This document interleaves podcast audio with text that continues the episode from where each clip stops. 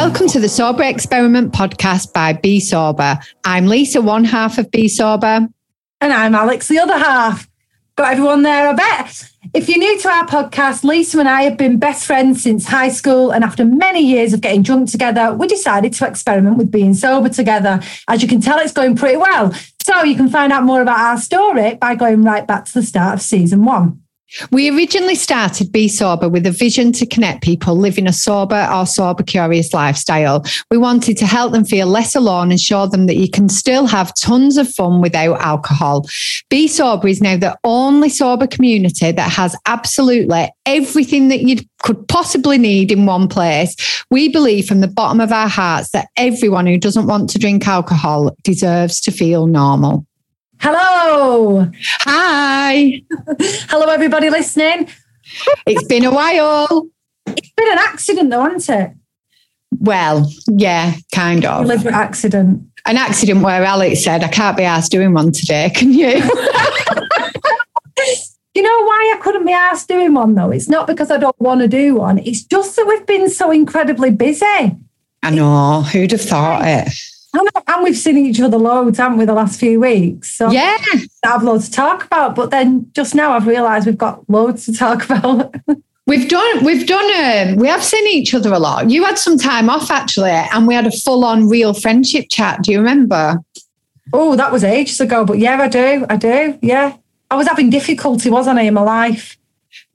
Oh, no, no. Oh, but we've had two then, because I wasn't one time. I was going to say, no, we literally spent the hour on the phone talking about our Spotify playlists. We did. Absolute bullshit friend talk, which was such a nice change. And finally, we've actually sorted you out as an official godmother, haven't we? Yes, I am an official godmother. Can I just point out how funny it was? And it's not funny like ha-ha funny, because it was lovely. So Abel, my youngest, who is currently 6, if you're listening to this right now, as in everyone's listening to it right now, that was a stupid thing to say, you know what I mean? But anyway, he's currently 6 in the year 2022. He opted to have a full immersion, didn't he, under the water? Yeah, and he got dunked. Oh, what was that ping? And the vicar... the church verger, another fantastic lady who does the family stuff at the church. There's more to this than I'm saying, but it's like long and I don't know everybody's official titles either. Don't be yawning, it's nice. And then obviously my BFF, you, were all the godparents. And how much did I laugh about the photo? Because I'm next to the vicar. It just looks funny, right? There's like the bishop, the vicar, Abel and Lisa all stood proper bishop with like a shepherd's thing and everything. It's not a shepherd's thing. Well, it is. Is it? Well, what is it then? That is what shepherds use. What, a staff? Well, a big long hook thing. I thought you meant is. He stood there with a big long stick with a hook on that shepherds use. Yeah, I thought you got a hook on, though. It has. Are you sure? That's going to make me laugh even more. But I really liked it. The service was lovely. I actually thought you meant his hat. You know, he's wearing... No. Oh, I've never seen. Can I tell you what I loved about it?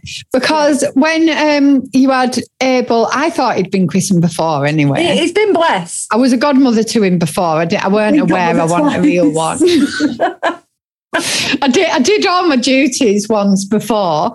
But yeah, it made such a change because afterwards I didn't get absolutely trashed and tried chatting up like your husband's uncle, 90-year-old uncle or something. Oh, I hope you don't listen to this. He's not 90. He's lovely though, isn't he? Yeah. 90 or not. But yeah, I think you made a really good point, actually, because we came back here to my house afterwards and sat in the garden and it was beautiful weather. But there was no urgency to get away from the church. There was no urgency to rush back and start the drinking. It was just a really lovely day. And in fact, us sober people outnumbered the drinking people. We really did, which was so lovely, especially at like a family do, because your family, very much like my family, every single thing revolves around alcohol. Yes, so it was really nice to kind of be there and people be inquisitive in a really genuine, interested way about not drinking. And then like, I know you had family members who was on alcohol-free Coronas, which was really nice. Yes. Yeah, what was funny and what made me laugh is when my lovely cousin loudly in the garden, I just don't want to stop drinking because I really enjoy a drink. And honestly, I wish you could all have been flies on the wall because Lisa just shifted a whole body position to face her and went, "Can you tell me what you like about it?" She said she loved the taste. She was going to carry on drinking forever because she loved the taste so much. So I was like, all right, what else do you like about it? It didn't go any further, did it? Really? No. It did, because she said the socialising and Lisa said, well, what are we doing now? Yeah. The socialising. But, you know, I mean, that's not a criticism. It was just it was such a lovely day, wasn't it, beginning to end? Yeah, it was. It was dead nice. So that was one thing we did. And then it was quite busy, like, that weekend. And then that weekend was the weekend that I was 4 years sober, which was, it still really shocks me. Like, I can't believe 4 years. Yes. Four. No, you're four. That is crazy. I probably know more in my 4 years sober than I did in my 38 years life. It's true though, isn't it? Because you do gain clarity and interest in all those things that you just can't be asked. Yeah. Involved in. Yeah. On your soberversary. You are. What did you do on your superversary? On my superversary, I went. I actually went away to Landudno with Rob, which was really lovely. So I got to do a posy photo on a trig point. We did the cable cars, which was really good because actually Rob's frightened to death of heights. So that was quite amusing, but he did it. I was very proud of him. Is he a genuine scaredy cat as well? Yeah, well, yeah, he don't make it up. No, I mean, does he like grip on and like, is it? Oh, yeah, he was nearly sick. It was pretty funny. But what I found was you pick up on other people's feelings, don't you? So when we got in... Well, I think lots of people do, but like, I was all right. And then I could see like the fear in his eyes. So then I started to think, well, actually, this could drop at any point. Whereas I wouldn't think like that if he wasn't scared. But it was just so lovely. And I think this last couple of weeks, to be honest, for me, as usual, has been packed with outdoorsy things. So I've been wild camping. I got walk up to 20 to 30 cows, which was very scary. Oh my God. I'll tell you what else I did. Oh, I've done what? The God. You're going to tell us about the naked swimmer. Yeah, I am. Go on. I am. I'm going to tell you two things. So one of them was I really have pushed myself out of my comfort zone this last couple of weeks. And I'm getting, even though I'm 4 years sober, there's some things that I'm only still starting to feel really comfortable in doing, which is weird. But one of them, I decided I was feeling a bit out of sync and I decided that I would go for a solo cold water dip somewhere where I go quite regularly with Rob or with Be Sober. So I thought I'm going to go up and have a bit of a dip on my own and just see what it's like. So I hiked up there and had a lovely, lovely dip. And when I got out, got dressed. I was right chuffed with myself. I'm making a reel for my Instagram because anybody that follows me knows I love a reel.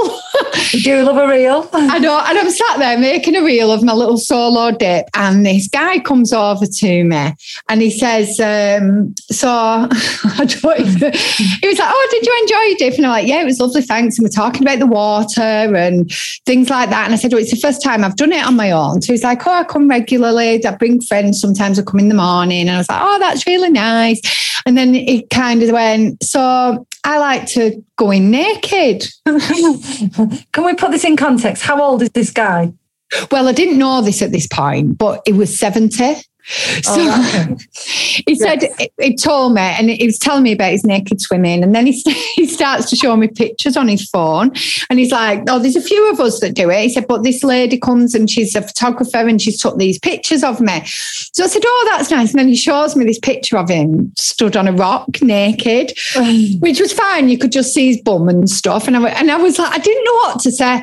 So I just kind of went, oh, that's a beautiful picture, you know, thinking like it's arty. And then he shows me one of this lady, and then he goes, oh, look, here's one from the side, right? Oh, so no. I'm like, oh, my gosh, right.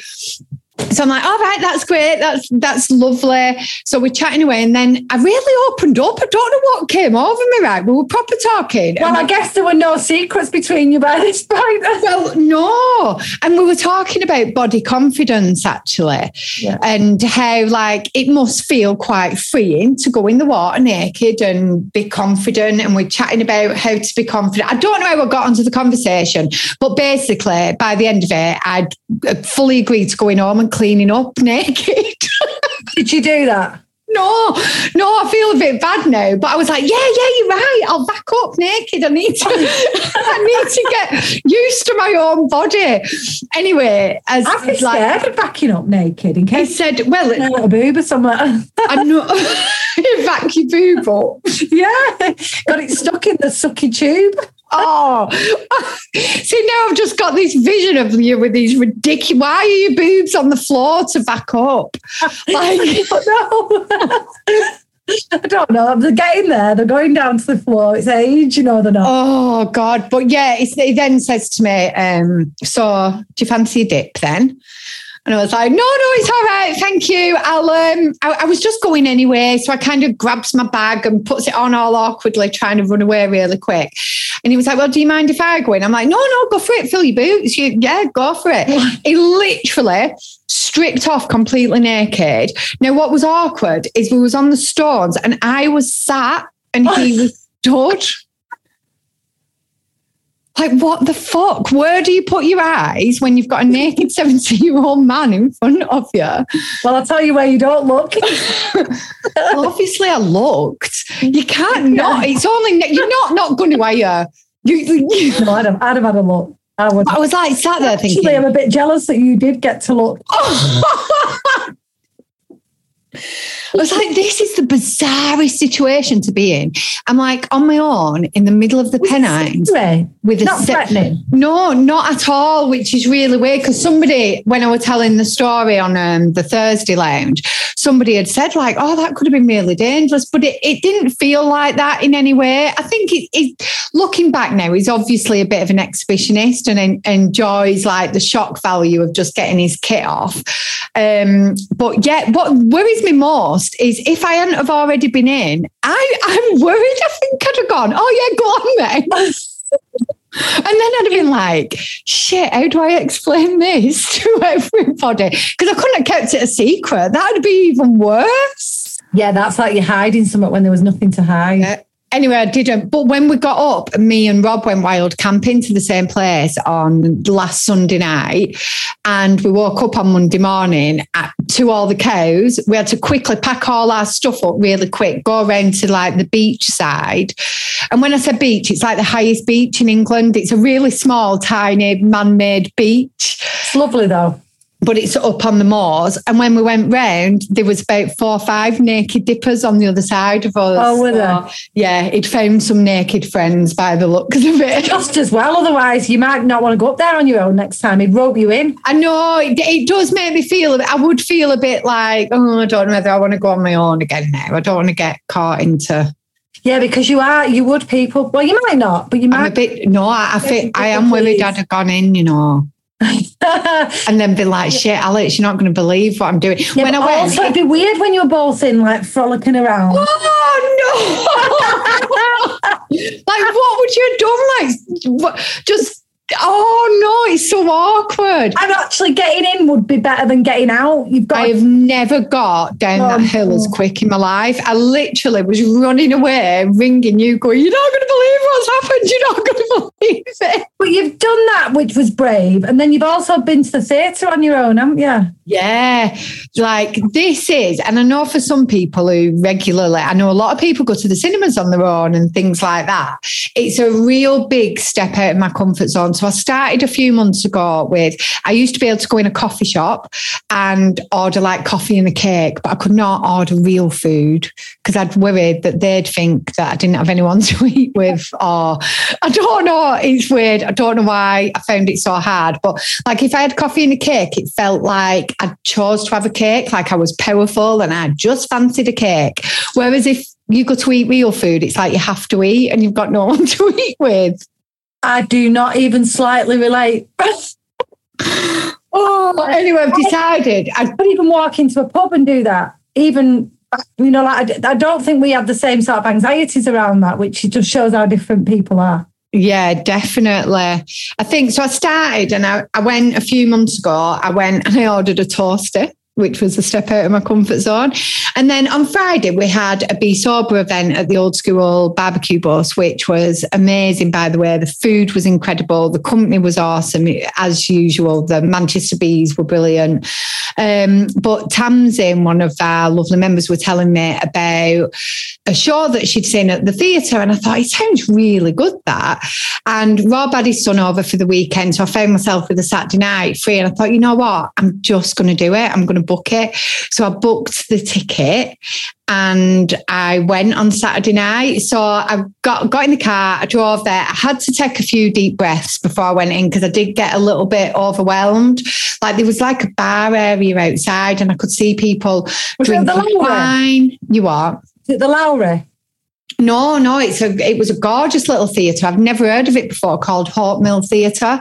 Oh, no, never. So it was really good. And what it was a production that had come over. They'd come over from America and they were performing at the Edinburgh Fringe Festival, which is like a performing arts festival.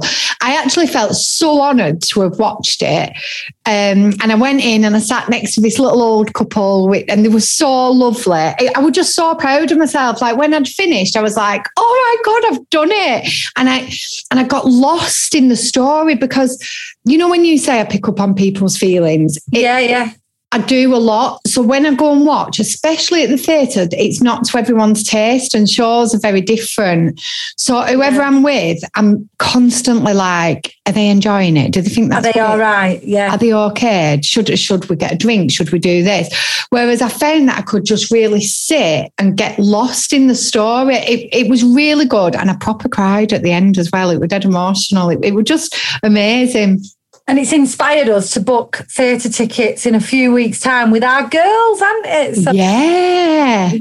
I know, we're doing some mad stuff. And then last week, last Thursday, we actually took part in a relay walk. Yeah. It's taking place from Land's End up to John O'Groats in different legs. And we carried the baton from Hebden Bridge to Cowling. Yeah. In a group of about 20 women, which... Yeah.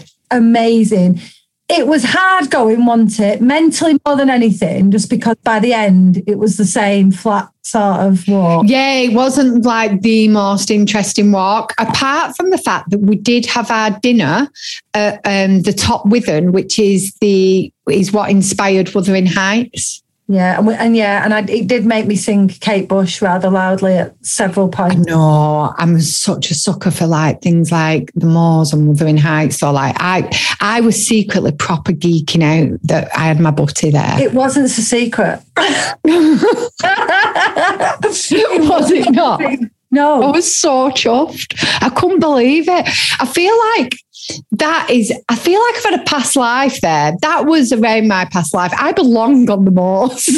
Yeah, it definitely wasn't so secret. I've just realised my mic's not working properly either, so I'm going to just connect it back up, even though we're a little bit into it, because I think it'll sound better. Sorry, everyone. We'll get back to our chat shortly, but first let us tell you some of the things we offer at Be Sober. So as usual, we don't want to bombard you with everything because there's just so much. But what we do want to talk to you about today is our membership. And I know we're being biased, but we genuinely really do know that there's nothing else like it out there. So the Be Sober membership has absolutely everything that anyone sober or sober curious needs, all in one place. From our fitness sessions, free coaching, loads of drop-in lounges where you can make new friends, events that take place all over the country, and even a priority counselling service. We really are your one-stop shop for sobriety. So instead of spending your hard-earned cash on getting wasted this weekend, do yourself a favour and come and join the community. We literally watch people's lives change every single day. We really do, don't we, Alex? Massively. So come on, do yourself a favour, invest in yourself. Is that better? Oh, so much better.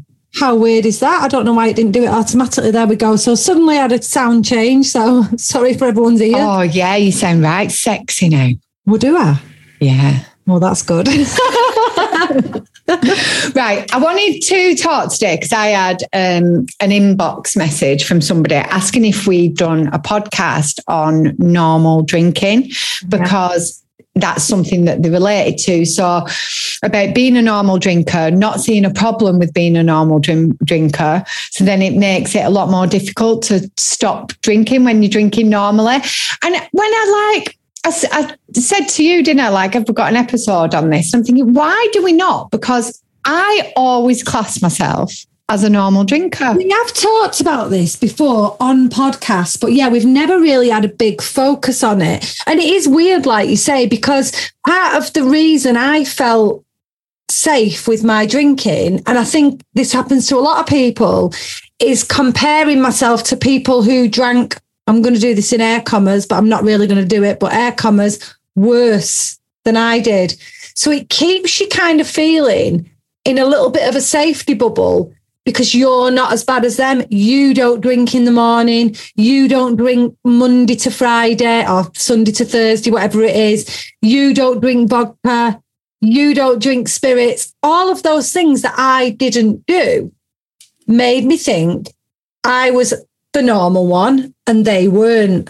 You know what? It's like when you tell somebody that you have stopped drinking, they all want to know how much you drank. It's like, it's really important, that number of how much you used to drink. It's like we want some barometer by which to measure ourselves to see if we really are that bad. It's true. And it's like, if we've got that kind of benchmark, it can either be a good thing or a bad thing. So like with my dad, as I've made, you know, my dad drank, he had, like you say, his own benchmarks. My dad wasn't a morning drinker. He very rarely hit the top shelf of spirits, but he would drink daily cider and red wine. Yeah. But he wasn't as bad in his eyes as somebody who would wake up in the morning and open the vodka. So yeah. I think we're all guilty of doing it and putting ourselves into that safety zone. I've actually done a bit more geeking out and done a bit of research on what is normal drinking. Have you? Yeah. And I think because people do always ask us how much we used to drink, and you can see it, can't you? Like when you say you don't drink, people do, oh, well, I don't drink very much. How much did you drink? And I want to say just probably the same as you, but actually I found an article and apparently this is what is normal drinking. Okay, let's go for it. The average male-bodied person should stay below 4 drinks per night and consume no more than 14 drinks per week. For female-bodied people, that generally drops to 3 drinks a night and 7 per week. So this article actually says if you're regularly going over both of those limits, you might have a problem. Do you know what? I actually want to call bullshit as well still. Go on, do it. Well, 2 things, right? First of all, it depends where you look as to what normal is. Because if you look at the government guidelines, they would say men and women. What's wrong with me today? Women. Women. Are the same. Little women. Are the same. They'd say 14 units, 14 units. Mm-hmm. If you look at certain course material, it'll define a binge drinker in a man differently than it will define a binge drinker in a woman. So I want to just call bullshit on all of it, right? Well, this goes on to say about what you've just said, actually, a little bit about the binge drinking, because it actually says plenty of people who drink sometimes go on benders and have more than 3 or 4 old drinks in one night, like way more. I know I did. I'd have 3 or 4 before I went out. They're your pre-drinks. Right. So it actually says that doesn't automatically make somebody an alcoholic. Dependency and abuse are about regularity with which you drink a certain amount. So it's not how often you come close to blacking out when faced with an open bar at a works do. That's what it says. So they're saying it's not really about whether you push the limits, but rather how often it is you're pushing them. You see, I just disagree. I think I do. I completely. It's interesting, isn't it? I really think that, yes, if we're talking about physical dependency, that is probably true, right? If we're talking about people who might get withdrawal symptoms and DTs from cutting out alcohol and they've got a physical dependency, that is probably true. But I drank too much in a session and I was never alcohol dependent in the sense of I wouldn't be physically dependent. I wouldn't call myself an alcoholic, even though I've kind of toyed with that word. Yeah. And said, you know, if you look at the dictionary definition, I probably fit into it. Yeah. But I 100% had a problem with alcohol because every single thing for me was about where am I going to park my car? What about my parking? How am I going to get home if I've had a drink? Where do I get a taxi? What am I going to feel like in the morning? You know, I used to prepare for hangovers. I think that's it, and that is what we would have called, though, normal drinking. Yeah. I've actually got some questions, and I'm not going to use them yet, but about am I an alcoholic? Because I think it's something, and most people will have researched this themselves, whether it's about themselves or somebody they live with or friend, family member. So we will go into that, but I'm with you. I think that is what I would have classed. My binge drinking was, I would have classed myself as a completely normal drinker. And I know you've said this, and the same goes for me, is that out of all my family members, nobody would have said that I was the person that needed to stop drinking. In fact, they were gobsmacked when I did stop drinking. And I never stopped drinking because I thought I drank too much. And that's a fact. I did not think I drink too much, so I'm going to stop drinking. No, I didn't. That's a really valid point, that, Lisa, because I did drink too much. Yeah. That wasn't my reason. My reason was it was getting in the way of me feeling good about myself. And mine was getting in the way of me parenting, showing up as a parent, and work and my job. So, I mean, first of all, can I just throw out there, if you're Googling, am I an alcoholic? You already know you've got a problem of some sort with alcohol. Yeah, and you're looking for that benchmark. Do you think you're kind of looking for that benchmark? You're looking I'm all right, actually. Yeah. You're looking for, no, this is what an alcoholic is. An alcoholic is somebody who drinks out of a paper bag. So can I go through them, actually? Yeah, go through. Yeah, so these are the kind of questions that you get asked when you Google, am I an alcoholic? So this specific, and there's lots of articles out there, but this one that I found actually says having 2 or 3 of the following symptoms would constitute a mild alcohol use disorder, while 6 or more would be considered severe. Right. Yeah, so get your pen and paper out. Let's get ticking, or not ticking in that case. Who knows? Right. So the first one, have you had times when you ended up drinking more or longer than you intended? Yes, one for me. Same. Yeah, definitely. Right. More than once wanted to cut down or stop drinking, or tried to, but couldn't. Yes. Yeah, it's a tough one, that, because I wouldn't say I couldn't. I just decided halfway through that I didn't need to anymore. I think couldn't, if it said didn't, it's a definite. Yeah. Couldn't's a bit different. I have done that. I've thought, I'm going to cut down, and then halfway through, God, oh, balls to this, I don't need to. So maybe, okay. Right, two each. Spent a lot of time drinking or being sick or getting over the after effects. Yeah. Pick. Yeah, definitely. I mean, well, that's three honestly, already. So it says having two or three of the following symptoms would constitute a mild alcohol use disorder. So already now I would be looking, if I hadn't have already stopped, I would already be looking for reasons that didn't really mean that. Right. So, you know, when this is the one thing, right? And I just want to go on to hangovers a little bit here at that point, because if your hangovers are anything like mine, right? My last final hangover was one of many, but somehow sticks in my mind, probably because it was the last one. Crawling round, vomiting, headache, can't function, can't talk to anybody. Ate my breakfast with, and I ate my breakfast because I knew I needed to do, shaking, head on a bench. If you are feeling like that on any more than once in your lifetime and continuing to drink, I am going to suggest that you've got a bit of an issue, because that should put anyone off for life. And it doesn't though. And the other thing is though, and I think it's important to point out, is that not everybody actually suffer. I don't know who these people are because I always suffered from a hangover, but I know my mum will talk about this openly, that she never had a hangover.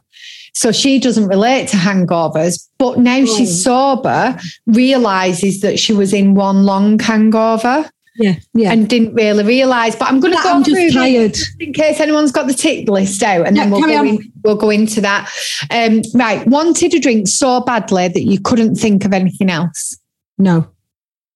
See, this depends. I've had moments, like not where I've won, but where, say, on a Friday after I'm finishing work and I think, right, I'm going to go out tonight, or I'm going to go and have a drink tonight.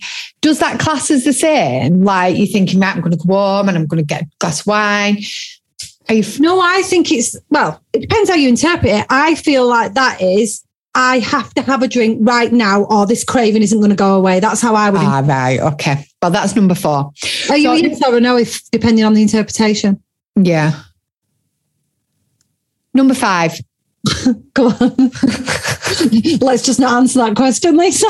That's what she does. What did you say? I will wing you. Point out there's typical, right? Lisa, she's thinking about something else. She doesn't want to talk about what I want to talk about. She's pretended she's heard me and just said freaking yes, right? What did you say? I basically said, is it a yes or a no from you for that answer, depending on the interpretation? You went, yeah. Oh, right. Okay. No, I didn't. I was just trying to wing it. Right. It's a no. It's a no. Next. I'd say no. Right. Found that drinking or being sick from drinking often interfered with taking care of your home or family, or caused job troubles or school problems. 100% yes. Mine's a yeah to that. Definitely. Continued to drink even though it was causing trouble with your family or friends. I wouldn't say my family or friends classed me as anything other than a normal drinker. So I'm going to say no, it didn't cause trouble. Looking back, there were moments that were trouble. And if I hadn't have had a drink, they wouldn't have existed. Yeah. But in that moment, no, I'm going to stick with a no. I think it's where it's saying continue to drink even though it was causing trouble with your family or friends. So again, this can be seen a few different ways, because if it means in general on a daily basis, then an absolute no. But if it means one night we had a bit of a do and then I decided to carry on getting pissed. Oh, do that. then it would be a yeah. Yeah, me too. I wouldn't have seen the problem as being alcohol related at the time. I'll give you an example. When I've argued with my sister and we've both been in drink. Yeah. We've continued to drink afterwards while I judge her for her drinking. Yeah. Yeah. Yeah. That's what I used to do with my ex. Yeah. Yeah. He would drink and would have 100% classed himself as an alcoholic. And then I would go out and get pissed and talk about what an alcoholic he was. Go on, carry on, next. God. Oh, well, we are hypocrite. 4. We're on 4 at the minute, aren't we? No, we're on like 6 or something. Yeah, I mean, we've got 4 each at the minute. Oh, right. Okay. Yeah, you keep track. I've lost now. I've given up on counting. 4 each. Go on. Right. Given up or cut back on activities that were important or interesting to you or gave you pleasure in order to drink. Yeah, but not, again, by accident over time. Yeah, you don't realise. I'm trying to sacrifice something and gone, oh, I'm going to have a drink instead. But I have given up my organ playing, my fitness, my reading. Everything that I love now came second to drink, but I just didn't realise it. And when it says like cut back on activities that were important to you, it could be things like arranging meetups with family or friends, say on the Sunday, going out on the Saturday night and then thinking, oh my God, I can't face that. Well, we went out and met each other less because we were hungover or because we couldn't decide where we were going to sleep or stay. Yeah. To not drive. So yeah, I guess, yeah then. Yeah. 5. Go on. Oh, you're ready for this? I was first, but it's yeah, 5. More than once gotten into situations while or after drinking that increased your chances of getting hurt, such as driving, swimming, using machinery, walking in a dangerous area, or having unsafe sex. Most of them. Yeah. I know. So you don't realise this at the time, do you? And this is us being brutally honest now, as, you know, we've got a few years sober under our belt. I'm not sure we'd have been in our drinking days. We would go through this list quite so honestly. I'm not sure you'd realise, because you would look for, like you said before, you would look for why it doesn't fit you. Yeah. Yeah, you wouldn't look for the reason. You wouldn't be like, yeah. I knew what I was doing when I went for the walk round the lake on my own at 4 a.m. Yeah. I knew what I was doing when I got in the taxi with the randomer. Do you know what I mean? Yeah. Yeah. I got in a van once with, I was with other friends, but there you go. This is what I would have done. I was with other people. Yeah. I got in a van once and ended up at a house with a guy, a few of us that I'd never met, and we were all in his bathroom. And we ended up going into town, dancing. I don't even know if he'd had a drink. That's dangerous. It's so bad, you know. The more I look back, I realise it was actually a little bit more problematic younger than I thought. So before I had my first child and I was going out and about, I was getting myself into some ridiculous situations, like really, really bad, which I've completely forgotten about. Then had children, got married, lived this like normal life with where alcohol wasn't involved at all for many, many years. And it's only now I'm remembering things that happened when I was younger as well. So thinking, actually, that were right. And situations like what you've just said. There's a lot more as well. And it's not. Like I went on a date once at 17 with a manager of a club near us, because I used to go in all the clubs from being like 15. So I told him like I was 18 and I went on this date and I was so, looking back, I was so naive, you know. I'd never been on a date before. I'd never really even been out of my town.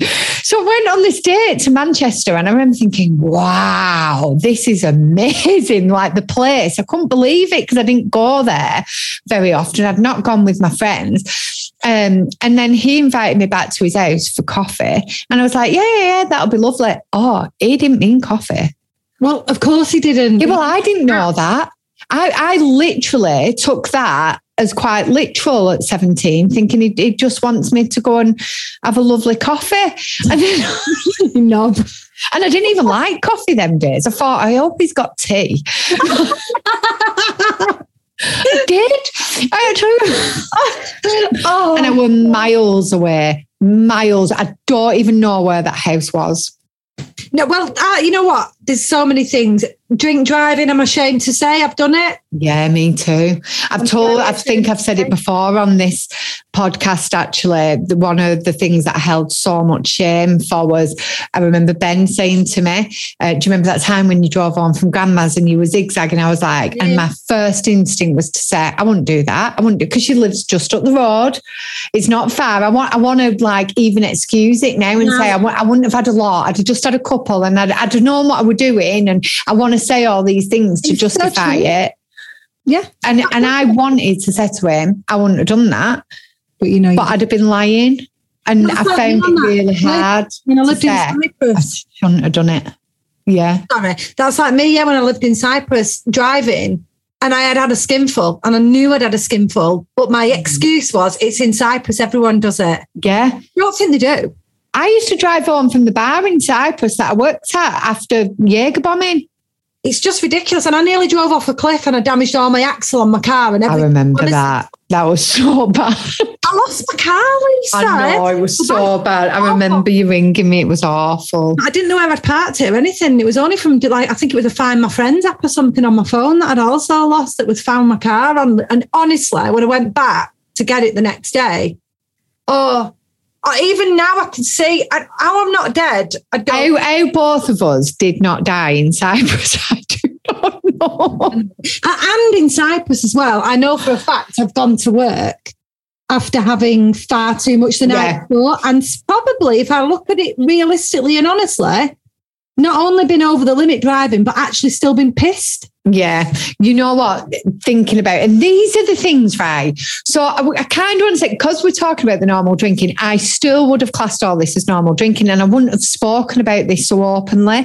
I'd have hid it from myself, never mind anybody that's listening. But I remember I worked in a paint shop. I loved it there. It was so much fun. As in like a decorating paint shop. Loved it. School hours, it were well good. But I remember going like so hungover and thinking whilst I got there, oh my God, how the hell did I just get here? I should not have drove because I'd have been way over. And it just shows, doesn't it? Like there's no way my managers couldn't see or smell or whatever. Oh, I bet you stunk. Must have done. You know, you need to challenge. We need to be challenging these behaviours because it isn't normal. It isn't okay. It isn't acceptable. How many more questions? Well, when you said we need to challenge it, right, you can't, like, let's be more clear. You can't just say that. What do you want us to do? I honestly do think now, if I was still in my management position and people turned up smelling of alcohol, I believe that I would say, you smell of alcohol, go home. Yeah. Yeah. I really do. And that's a good point. It's just, that could be possibly life-changing for somebody, because when they're hiding it and hiding it from work, and workplaces don't know how to approach it, this is a whole other podcast, I think, but when managers do not know how to approach it, work colleagues do not know how to approach it, and we avoid the subject. So these people, sneaky drinking, think they're getting away with it all over, but actually everybody knows, but we're too frightened to say anything. And it's not even sneaky sometimes. It might just be that lingering smell from the night before that's not had a chance to wear off, which means you're not fully sober. Yeah. So you should be saying, you still smell of alcohol. Sorry, I'm not having you in the workplace. It's not safe. You're around other people. People know you're doing it and they're seeing how weak it makes me look because I'm not challenging it. Go home. And honestly, if somebody had picked me up on it, as embarrassed as I'd have been, I do believe that I wouldn't have done it again. Yeah, you'd have been a lot more aware, wouldn't you? And been like, or you might have just not gone to work. How many more questions are there? Three more. Go. Right, continue to drink even though it was making you feel depressed or anxious or adding to another health problem or after having had a memory blackout. Yep. Had to drink much more than you once did to get the effect you want, or found that your usual number of drinks had much less effect than before. Yeah. I remember. And again, I'm now going to justify that. That is a normal reaction to progressive drinking. Yeah. So I think everybody, when you think back to your first drink, you get pissed off your first drink. Even after a month of drinking, you no longer get pissed off one drink. Yeah. So, yeah. I remember being pissed off that I couldn't get drunk off a few drinks. I remember thinking, it's costing me more now. It's well annoying. Better step it up. Go on. Oh, gosh, I can't believe we've said yes to this many. All of them except one, I think. I know. Found that when the effects of alcohol were wearing off, that you had withdrawal symptoms such as trouble sleeping, shakiness, restlessness, nausea, sweating, a racing heart or a seizure, or sensed things that were not there. Right, now I really want to justify me every day. No, I really want to justify this one, right? Because I would say I've never had a seizure. I've never felt physically addicted and physically dependent. But if I look at my final hangovers in that last year, I did shake when I was in the morning. Oh yeah, I did race. I did vomit. So yeah. Oh. So basically, as I said before, having two or three of them symptoms would constitute a mild alcohol use disorder, while six or more would be considered severe. We're severe then? Oh. I'm just going to read this out as well, and then that's me geeking us over with. Right. It just says the following are unique traits that separate alcoholics from social drinkers. Yeah. Alcoholics are clearly obsessed with alcohol and its role in their lives. Alcoholics lose the ability to keep their drinking under control and repeat destructive drinking patterns. Alcoholics prefer to socialise with other heavy drinkers who they can count on to not judge their drinking and self-destructive behaviour. Alcoholics continually break promises to themselves and others on limits they set on how much they will drink. You know what? It's so interesting because, and it does depend on the language you use as well around this, because not everybody likes the word alcoholic and not everybody likes alcohol use disorder. But I just want to add something, and not in a judgmental way at all. But what I would say is, right, these are great questions and they're a great starting point. But if you're still drinking and you're listening to this, you're very unlikely to be 100% truthful with yourself about the answers, number one.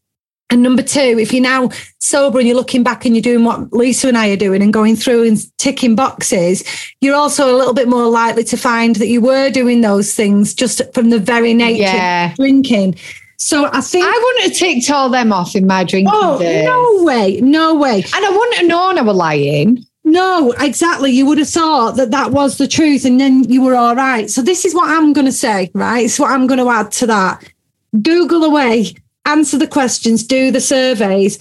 But what I would say is, if two things, if you are Googling or answering questions like this, and if you're here listening to our podcast, chances are you already know that alcohol is becoming a problem in your life. It doesn't actually matter whether you are an alcoholic, a normal drinker, a social drinker, whatever you are.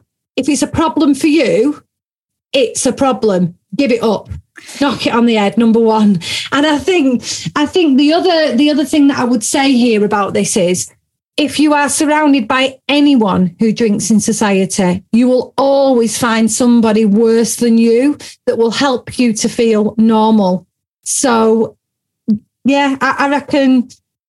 I agree. I think if you have a hint or even a tiny, teeny bit, think that in your mind that you should drink a little bit less. Don't let a lack of dependency on alcohol stop you from stopping drinking. Absolutely. Do you know what I mean? Like, just because if you're sat there thinking, well, actually, I don't have a dependency and I only answered yes to two of them. If there's a tiny part of you that thinks, you know what, should I stop? Then don't let the fact that you are not addicted or you are not an alcoholic stop you from trying to give up drinking. I think now there's more and more evidence all the time that shows that moderate drinking is still really dangerous. So yeah, go for it. And don't forget that we've got our free gifted 30-day sober experiment, which, you know, everybody's welcome to that. Do it on your own, do it with friends. But I think it's a really, really good starting point and it massively helps with the mindset. So you're not challenging yourself for 30 days. You are experimenting for 30 days. And at the end of it, you'll probably find that you don't really want to drink. How amazing would that be? And you can be honest about the answers to those questions. Yeah, speak to you in 60 days and you'll be really honest. Thanks, everybody, for listening. And it was a great catch-up, Lisa. I enjoyed that one. Yeah, it was good. I liked it. See you later. Bye. Thank you so much for listening to our podcast today. Please don't forget to follow or subscribe. And, of course, share it with your friends to help spread the Be Sober love.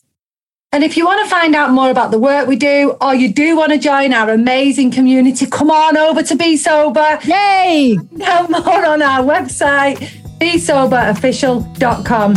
Until next time, be brave, be kind, and be sober.